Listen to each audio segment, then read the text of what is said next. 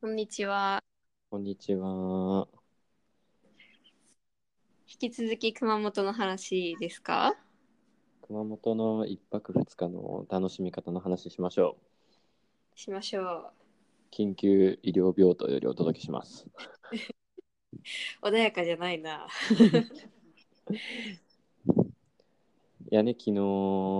救急車に初めて乗ったけど、うん。変わらずククリエーションはね、やっぱしていきたいところなんで、時間だけはあるからね。時間もめちゃくちゃ暇なんで、病人がしないことを順番にしていきたいのよ。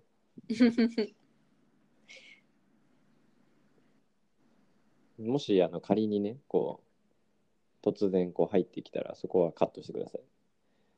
むしろそれを放送してしまうっていうのは、まあまあ確かにあのじ俺のリアクションでそこはちょっと柔軟に対応いただけたらと思います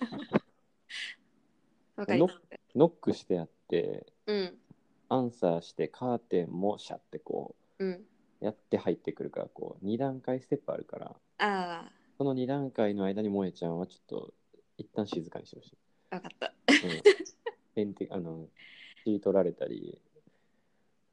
また血圧測りましょうかとかって普通に来るかもしれんけど、わかった。うん、じゃあお願いしますはい。えっと熊ね、本行ったよ1週間前かなうんちょうど一泊二日で熊本を観光したんですけどもね、うん楽しかったね、うん、いっぱいあったね、なんか。意外と。熊本在住、萌ちゃんが熊本はないよとうん。言ってたけど、あったよ。いやー、あったけどあれで終わりなんだよね。全部。うん。全部まあまあまあ。まあ住むのと観光とでまた違う気もするし、熊本観光する人はもっと広いエリアで行くのかもしれないしね。そうだね。うん。えっと、これは熊本市の、おお主にその中でも中心地、市内市内、の話で市内の街中の過ごし方の話です。す。うん。まあ市内に何があるかっていうと、うん。熊本城があるやん。うん。で熊本城皆さんご存知の通り今ちょっと修復作業中でしてそうです。でそれをねやっぱりねクリエイティブ関係者建設関係者はねその合間に一旦行ってほしいねんなやっぱりその姿を見れるのが今だけっていう、途中は途中にしか見れないからね。そう一口上手になってねそんで見に行くっていうのがねこう日本のクリエーションとしての所作振る舞いノブレス・オブリージュだと思いますんで、うんむしろ入場料なく見れるからね、今なら。うんあなくそうまあ中には入れないんだけど、うん、なんかでもうすぐ今は、えー熊本城の公園の敷地の中で見れるところと一部入れないところとあるけどなんかもうすぐまた入れるように期間限定でなったりみたいな感じうんだそうなんで、なるみたい。 うんそのタイミングで行ってもいいと思います。でメイン俺前回の回で、まあ、ユラックスだと熊本はっていう話をしたんですけど、うん。まあ、もちろんその熊本城もあってうん。まあ、城が好きなんもあるしその崩れた石の塀のがそのまま残ってるところがあったりうん。修復作業でナンバリングして整列してる石があったりとかうん。うんなんかもうねめちゃくちゃ面白いのでそれがうん。いろんな角度で面白さがねあるのよ。別になんかそれを面白いと思うのは全く不謹慎でもないから、うんぜひ面白がってほしい。うん、なんかね城の良さっていう良さにとどまらない良さがね修復作業中の熊本城にはあるのよ。うんこう城壁のにこう鉄骨組んで支えてなんか、あれかっこよかったあのね。ゴシック教会のフライングバットルフライングバットレスみたい な。っていう状態のところがあったりとかね、うんうん、いろんなその土木好きな人建築好きな人歴史好きな人あとは現場の人とかいろんな人がね楽しめると思うんでうん。いいのよまあ、どっしゃぶりだったけど土砂ね。降りだって土砂降りって結構試されてるなと思って一 日の中で 熊本城を見に行こうっていう瞬間が一番の土砂降りやったよ他はちょっと小雨というか、うんで2日目は晴れたしうん。で熊本城どうする後にするとかまあいろいろやっててうん2日目にする2日目リラックス行くしなとか言ってで2日目行けんかったらもう何のために行ってってなるから試されてるなと思って、俺は買ったよ今日勝利。バスに水をかけられました本当よ。でもまあ、ルート的には一番スムーズだったよね、うん多分ね。一番スムーズなルートだったのでそれを紹介します多分ねみんなこうやって行くから実際にまず新幹線で行ったんですけど大阪、新大阪からちょうど3時間ぐらい うん。そうそうそう。結構九州で博多福岡長崎ぐらいまではさうん。シームレスな印象があるんだけどなんでか知らんけどうんそっから南に行くともう遠いっていう、うんわかる。なぜかね変わらんねんけどねいや変わ るわ。でも博多から新幹線で30分線うん。まあ、早ければそんぐらそのいだ間と思うに。めっちゃ駅あってさいることって思いながら、残り20分いらんのよ。なんなら熊本いるって思ったけどさ博多から鹿児島中央それでいいのではってなっ たけどやっとつながったんじ ゃ。あそっか最近伸びたんかそうそうそう。鹿児島まで行けなかったの。乗ったままちょっとこれ鹿児島行きたいなって思いながら熊本で降り降りたそれは次回にね。で熊本駅で降りてうん。まずしゃもじ見たじゃんうん。この西澤龍英が設計したあれサナ名義じゃなくて西澤龍英やったよな西沢龍英。西澤龍英が設計した、えー駅の前からバス停との横と路面電車までつながる広場、うん駅前広場の屋根それがしゃもじなん上ですから見たらしゃもじででそれがもうしゃもじじゃんっていうでもあれなんか実は水をイメージして作りましたみたいな感じだったよあそうなんや水滴とかうんうんしゃもじやーってこうネットで写真を見ながら思ってて行ったら結構しゃもじっていうよりはダイナミックな感じがうしんゃもうじんの形で見ることはネットでしかないからなって思いながら。 うん、そうねあのしゃもじの持ち手の部分からこうすくう部分に広がるとこ見たら結構ダイナミックでうんしかもそれが路面電車の駅のと覆いかぶさっててめっちゃいい感じだったあれあっていいなって思ったもんあれかっこいい今わ、までなかったそれができるまではなかったってことでしょだから屋根いるでしょ、あれってういう、んで変に建物にもせんでいいし屋根だけであれフラットルーフでうん熊本の建築で唯一の流線形 ないからああいう、うんなんかまあでもただあれはあれで揉めてるというか、えー、うん自信があって、なんか作り直しみたいになるよね確か多分耐久性がどうのこうのそうみた地いな震の時に何もなかったけど耐久性がどうのこうのっていう話になって建て替えるってなってうんいや何もなかったっていうか大丈夫やでそれそれでそれでも不安を煽る線路6とか来て大丈夫やったけど不安に大丈夫じゃ見なえいるみたいな西田流へ細い修正から、それはたそだうでやも不安に見えるから変えるんすか民意が構造力学に勝つんすかっていうのでちょっと建築クラスター界隈でちょっと揉めててんけどまあ、うん設計者も同意してせ同じ設計者でもう一回作り直すみたいだからなちょっとふうんーんっていう感じはするけどまあいいでしょう まあ、なのでしゃもじ見たい人も確かに早く、ついやねしゃもじじゃなくてあのエクストリームしゃもじみたいになるみたいだから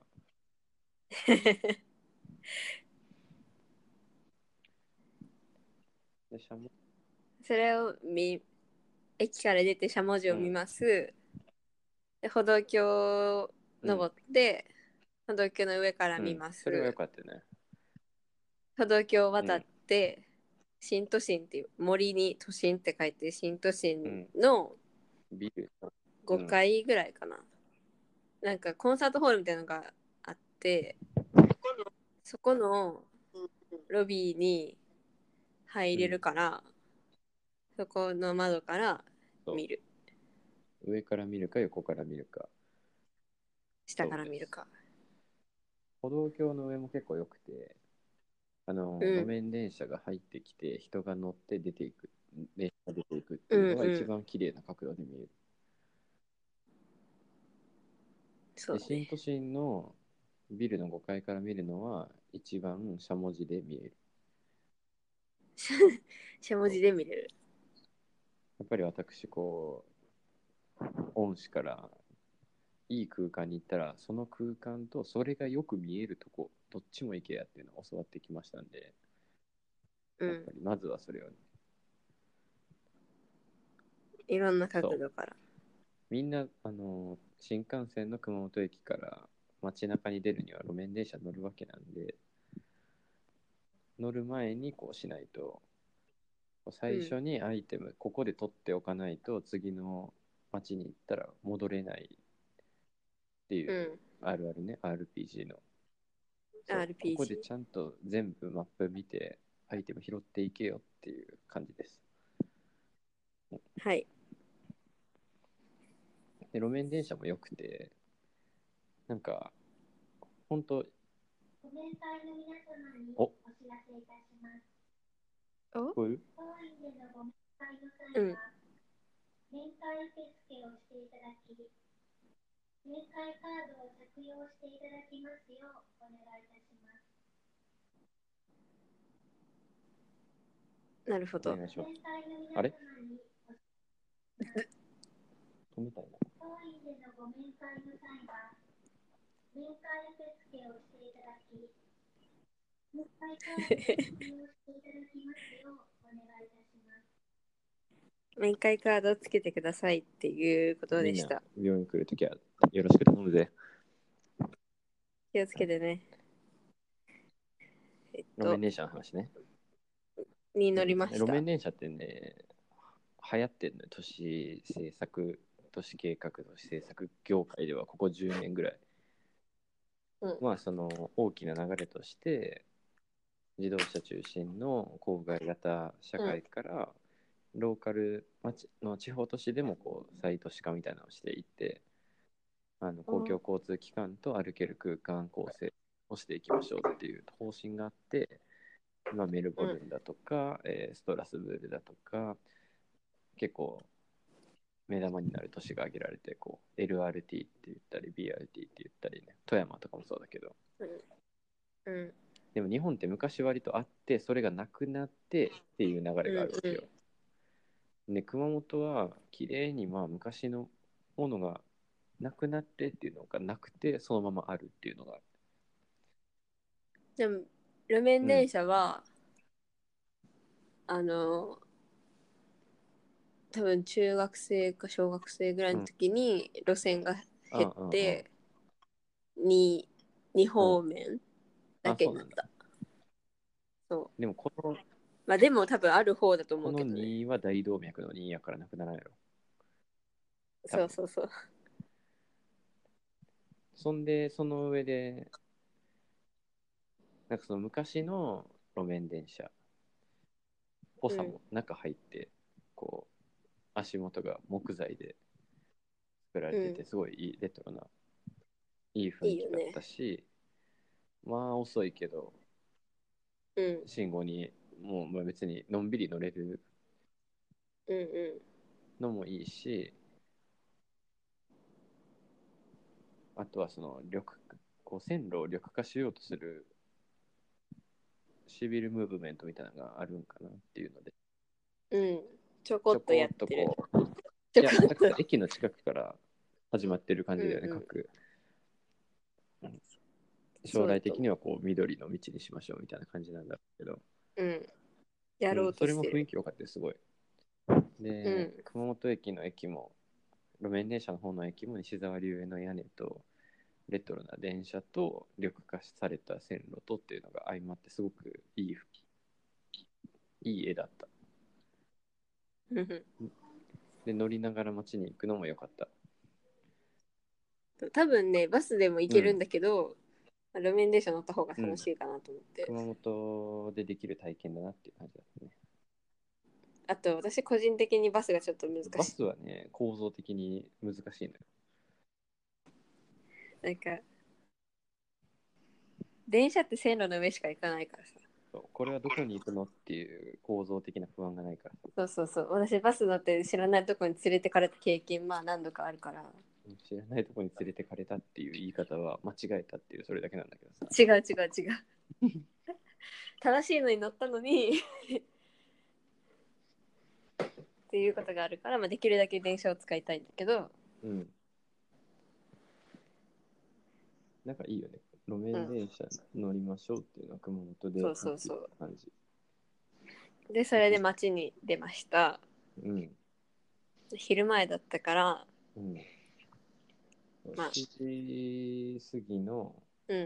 7時40分だったかな8時前の新幹線に乗って11時ぐらいに着いてでまあ駅前で登ったり降りたりしてたから、うん30分ぐらいおったまのかあ、な、ちょうど昼ぐらいに街に着いて、うんおまけんパークに行きましたそうですおもけんパークは前回話したっけ私が話したかなだいぶ前の回でうん私が初めて行った時に話して、うん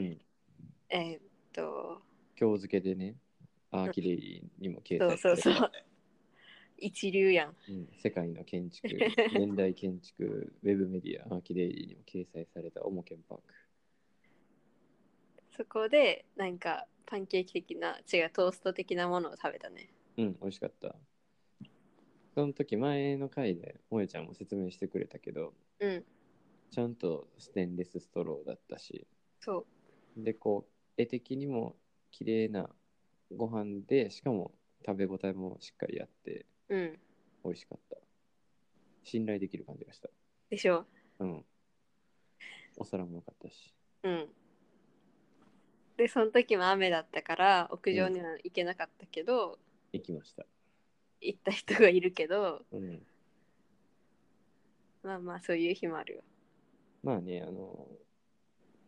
あそこのいいところ、やっぱり行って分かりまして、うん。まずね、こう路面にギリギリに出てなくて、ちょっとセットバックしてうん、そうね。作ってて、で、入り口のところは、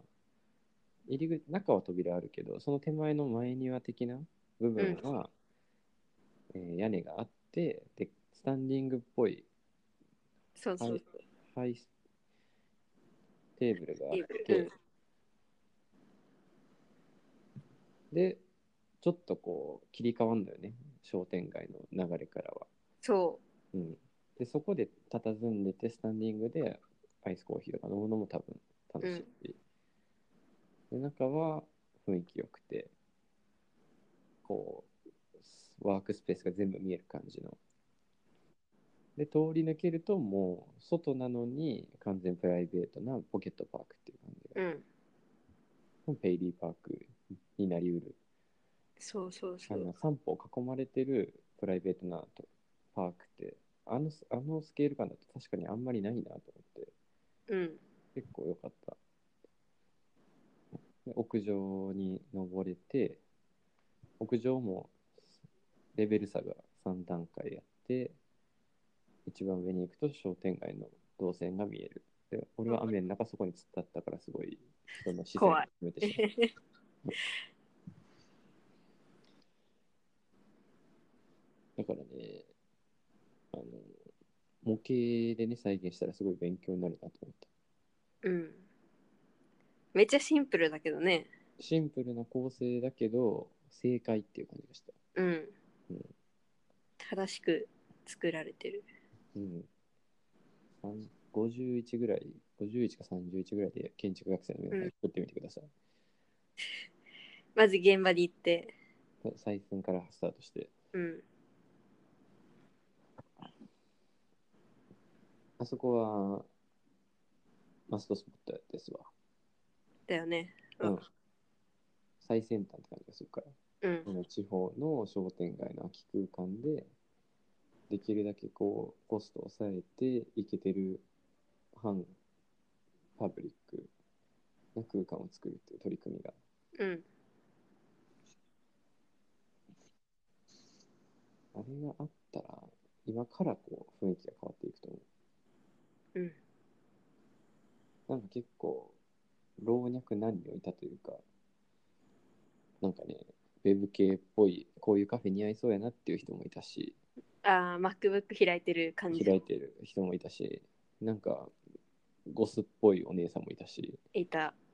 あのベビーカーをしてるお母さん若いお母さん2人組とかもいたし、なんかそういう人みんな集まる場所って意外とない、うん。そういう、えースタバとかそういう超巨大資本以外でうんう特に地方とかだと行きつけがああればあるほどっていう感じだな、うんでそういう人いろんな人たちにとってあここ居心地いいなっていうことが分かってくるといろんな人の流れができるからん。まだできたてで、うんこういう人が行くとこだよねみたいなキャラ付けがされてないのもある。うんそうだね、うん、そういうところからこう地方のいい人たちが集まっていったらいいなっていう、集まる場所になっていったらいいなっていう感じですやっぱなんかさ、地方のさ、うん街中ってさ、うん例えば大阪とか東京とかから来た人にとってはうん劣化版にしか見えないじゃんまあ縮小スケール版だよねそうんうだけどまあああいうスポットが一個でもあればうんなんか紹介しがいがあるっていうかなんかうん連れてっても恥ずかしくないみたいなうんなんかねあののがあってそ別に地方都市だろうがどこでも関係なくやっぱそこでしかできない体験とかそうっていうのと、うん、このベクトル東京が一番上ベクトルとはまた違う感じうんのとんがった感じうんうんがやっぱりもう地元の人にとっても外からの人にとっても今は求められてるからオモケンパーク的な発想は別に熊本でしかできないもんではないけどそれが実現してるのはここやでっていう、せやそうなんそうなんですよ路面電車に乗ってアーケードに行ってオモケンパークに行くっていううのがんいいのよ、別に人々が買い物ししに来るわけじゃないからねうんそこに、 ね、体験をしに行くんだよ、ねそしてうん忘れちゃったえっとね、あ美術館に行って熊本現代美術館うんでその時熊本現代美術館のいいとこは商店街のすぐ中にあるというかそめっちゃ歩いていけるう、うん、超都心ど真ん中にある。っていうかね駅ビルの中にある のよあれは駅ビルというのかなあごめん駅ビルじゃないね商業ビルうん。まあでも、その、路面電車の降りてすぐ。そういや低層階はショップが入ったりこうそうそれこそスタバとかが入ってて、 1階の吹き抜けではこうファーマーズマーケット的なのがやってたうり、ん、イベントスペースがあって、服屋さんとか、まあカフェとかが入ってて、その、 3階がうん CAMK コンテンポラリーアートミュージアム熊本でデザインア展うんがあってたんだけど、 E テレのね、うん、うん、そう。まあ時間時間の都合上、省いて、うん常設展を見てねそうそ宮うそ島達夫とかさまあ弥生とかミュージアムショップ、えーライブラリーうんうん。坂口恭平コーナーがちゃんとがっつりやってこいつこんなに本出してたんかって思ったりとかねそう。常設展って呼ぶのかわかんないけど、まあ、普通にその、展示スペースじゃなくてうん、ロビーみたいなとこにアートが置いてあポるンポンポンって。うんそうちょっとお絵描きして。そうデザインアート展の最後にみんなの「あ」っていうところがあってその展示のまとめ的な、 「あ」の塗り絵うん、でこれを何種類かずつ書いて投書箱にボムってきた小鴨と正代のを見つけたら教えてね。兄弟25歳って。いや 恥ずかしい。うんこのデザインアテンのウェブサイトやデザインあの番組で紹介されるかもしれません。教えてくれよ。作品の返却はできません。紹介の際にはお名前を省略することがあります。選考結果や理由の連絡はありません。展示または放送をもって発表に変えさせていただきます。うん。展示後じゃい。っていうので遊んで、で、熊本城に行ったのか。うん。いや、フライングバットレスだ。まあ今ちゃんとその復興見学ルートっていう、割とちゃんとしっかりそういうフォーマットで、うん。ぐるっと回るルートがと。か、あの、看板が出てたりとかしてて、まずそれが素晴らしい。で、そういうフライングバットレス的なところだったりっていうのに、苔むした石みたいなね。で、苔むしてるのが雨で光ってて、すごい綺麗だったり。うん。こう、すごい綺麗な芝生のところに、ゴロゴロってこう石が落ちてるまんまになってたり、綺麗に並んでるところがあったり。うん。まあ、見どころ盛りだくさん。で、トランスフォーム熊本城もちらっと見えうん。もし天気良ければ、その登ったとこのでかい広場でゴロゴロしたらいいと思う。た。うん。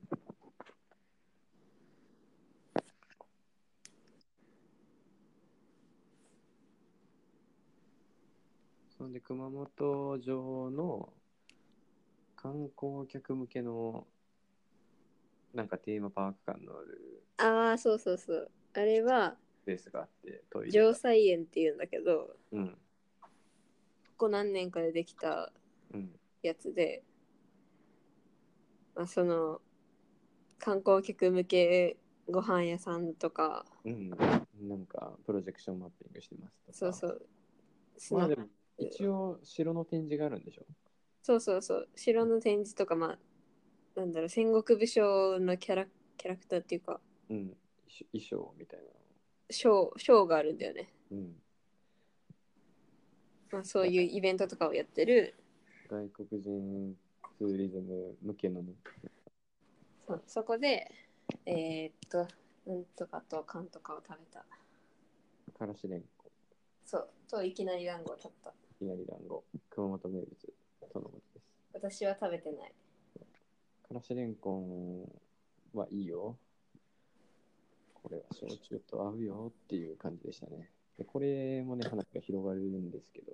ちょっと後から出てくるから、ちょっと一旦置いておきます。 はいそんで、俺でもの iPhone の充電が切れそうになってたから、うん街に戻って、そう心が折れたからバスで戻ってダバレ充電し終電休憩スタバそんで市役所に行って、あそうだそうだ市役所のあの14階ぐらいかな最上階に展望デッキ的な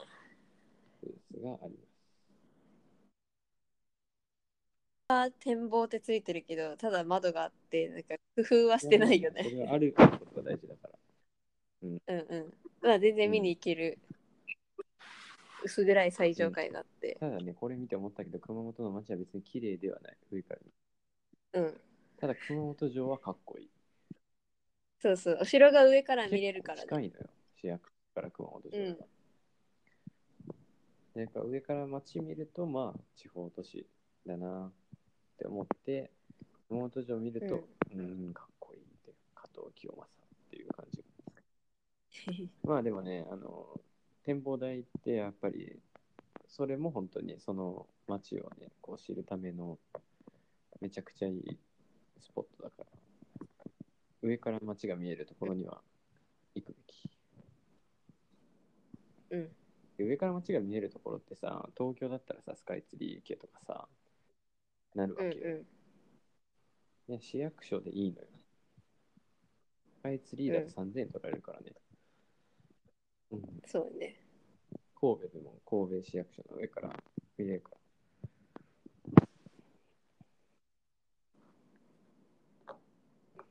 そんで、うん、で、ごそう飯ね馬刺しの店ムツゴロウってとこに行きま した。馬刺し舐めてたところがあり まして。そうなんか熊本行くんすよって仕事の同僚の人に言ってたら、何食べんの、うん何が有名なみたいに言われて、まあ、馬刺しのお店は有名みたいなんで、連れてってもらいますねみたいな話したら、あ、馬刺しか、うんみたいな。まあそこでしか食われへんから、ええやろけど、普通に牛肉の方がうまないって、舐めた発言をしてたのよ。一旦来い。全員来い。そこやから、せっかくやから食べるけど、ものとしては牛やろっていうなんか発言があってんけど、いや、うまかったわ。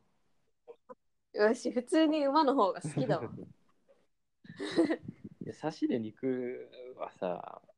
普通は食べないから。まあそうだね。それで同じ土俵で戦ってるわけでもないけど、馬刺しっていうものがめちゃくちゃうまいことは、ものすごく実感した。うん生姜とニンニクと醤油でね、こう、めっちゃ美味しかった、めっねちゃ美味し。かった。あれはビールとも合うし、日本酒とも合うし、っていう、焼酎とも合うし、っていう。は あ。なんかいろいろ頼んで全部美味しかったのよ。馬刺しと、馬刺しの握りうとん、握りうまかった。馬肉のコロッケと、あと、桜納豆っていう馬肉と納豆とはい卵を混ぜたや美つ味し。かったあれも。全部美味しかったね。あと、あの、スミソンのネギのやつ。あ、一文字あのぐるぐる。ぐるぐる。うん。これもこれも、飲もう飲もうそうそうそうそうそうそうでもあれなんか多分おつまみ的なやつだから、食べたことなくて私、おじいちゃんとかが食べてるのを見てたけど、うんなんかね頼んだもんが全部ね、酒のつまみ やった。実は初うんめて食べ主食たでぐそれるはぐる酒のつまみ感があった。日本酒です。うんで、刺身盛り合わせをその後に海苔で頼んだんやけど、めちゃくちゃ美味しかったっていう。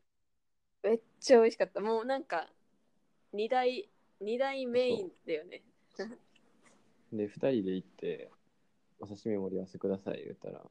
一人前でいいですかって聞かれたから、一人前ってどんぐらいあるんですかって言ったら、5種の魚が3切れずつ乗ってますって言って、多いなと思って。十それが分やんけ一人い前なのかいと思って。やなんかうち少ないですけどみたいな手入れる。うん。ね感じで言ってきたのに、めちゃくちゃしっかりやった。で、全部プリップリ。マジでプリップリだっ全部たプリンやって。なんかもう驚いたっていうかね、美味しくて。うん ね熊本って海に面してんねやーってね、いつも思うねんけど、思った。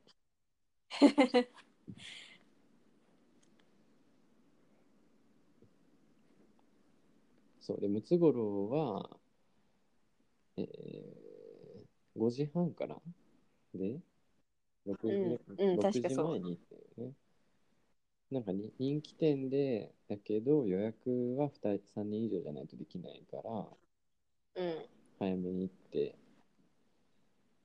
まあ、ならまず入って、釣り食べて、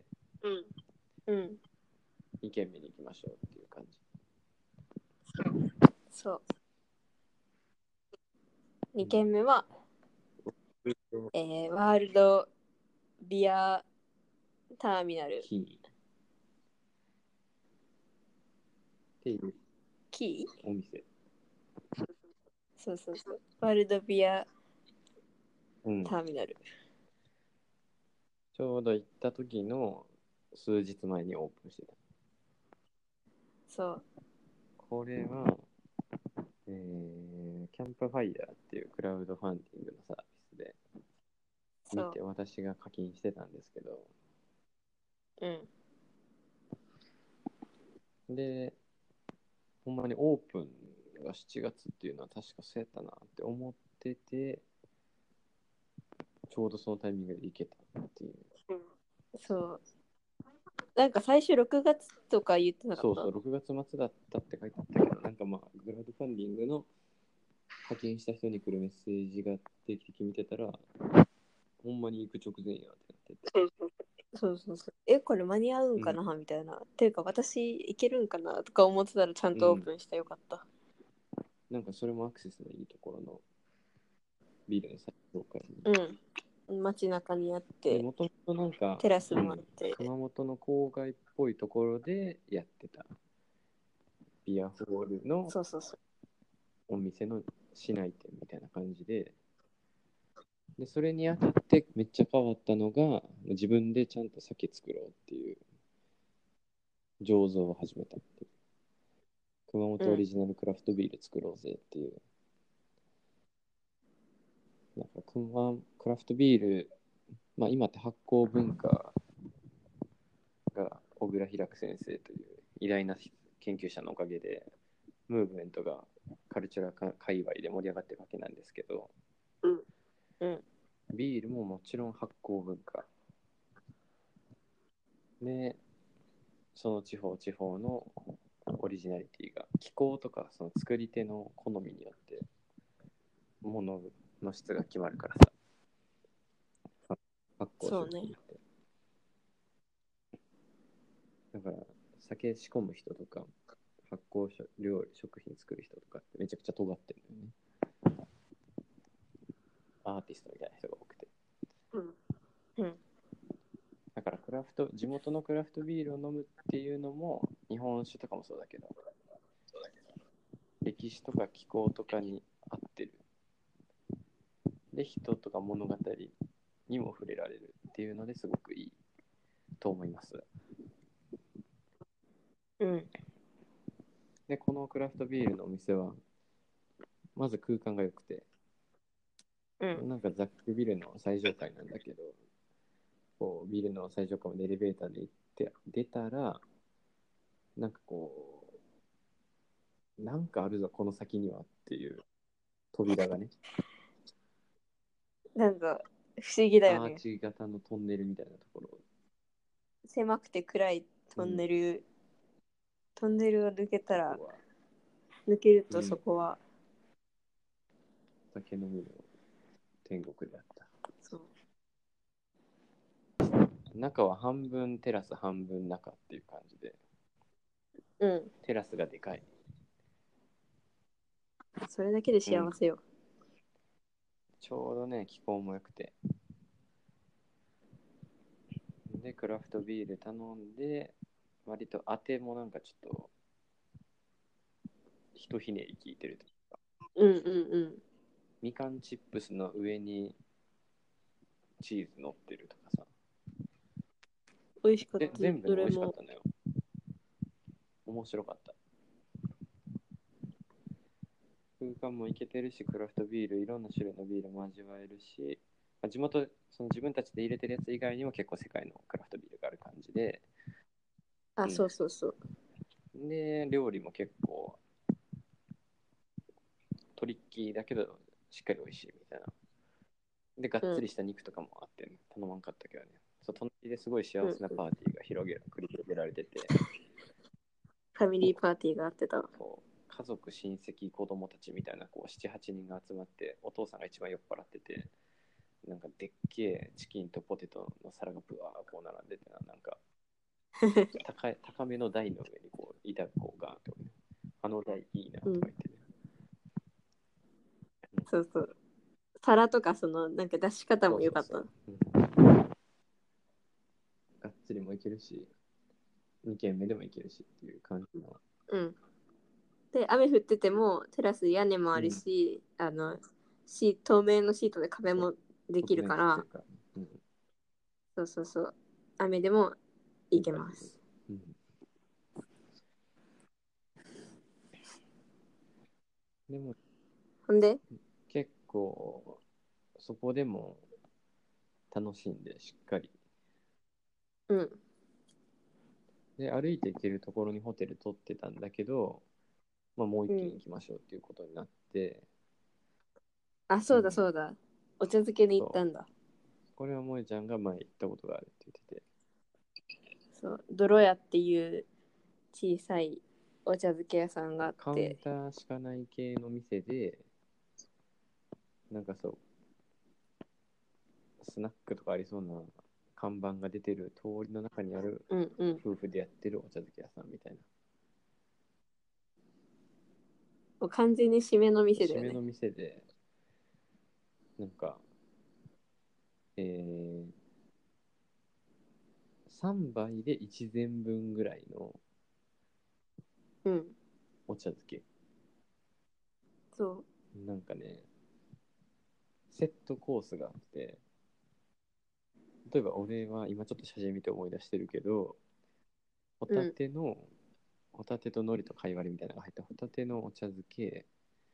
しらすのお茶漬けもずくのお茶漬けこの3個のセットみたいなのを頼んだのうんでこれ3個でご飯がそのご飯もともと1膳分ぐらいうんうん1個はミニミニの、うんお茶漬けで、それがいろんなこうコースっていうか、頼み方、単品でもそれぞれいけるし、なんか無限に種類があって、そうそうそうこ好みで選んでお茶漬けを食べるお店。3杯で1000円ぐらうい。ん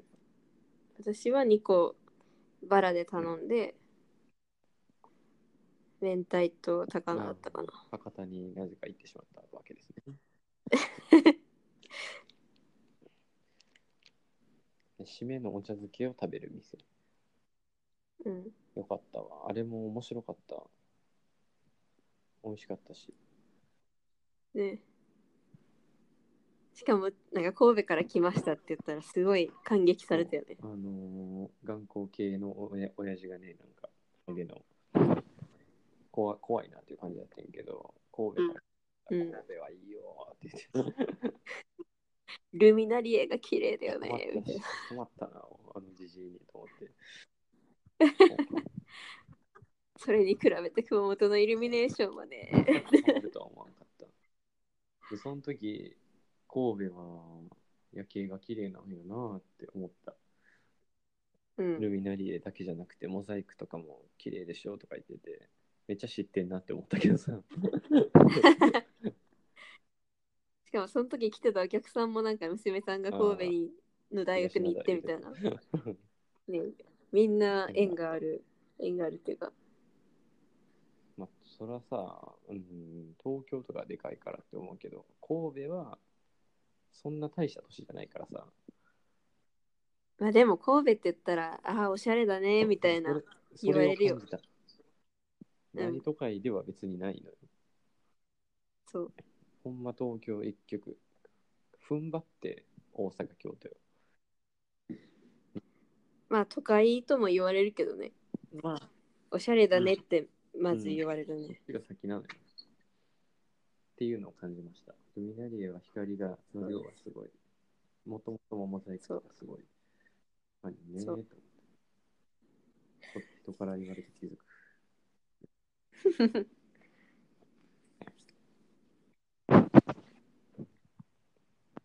一口お茶漬け専門店ドルヤに来まして、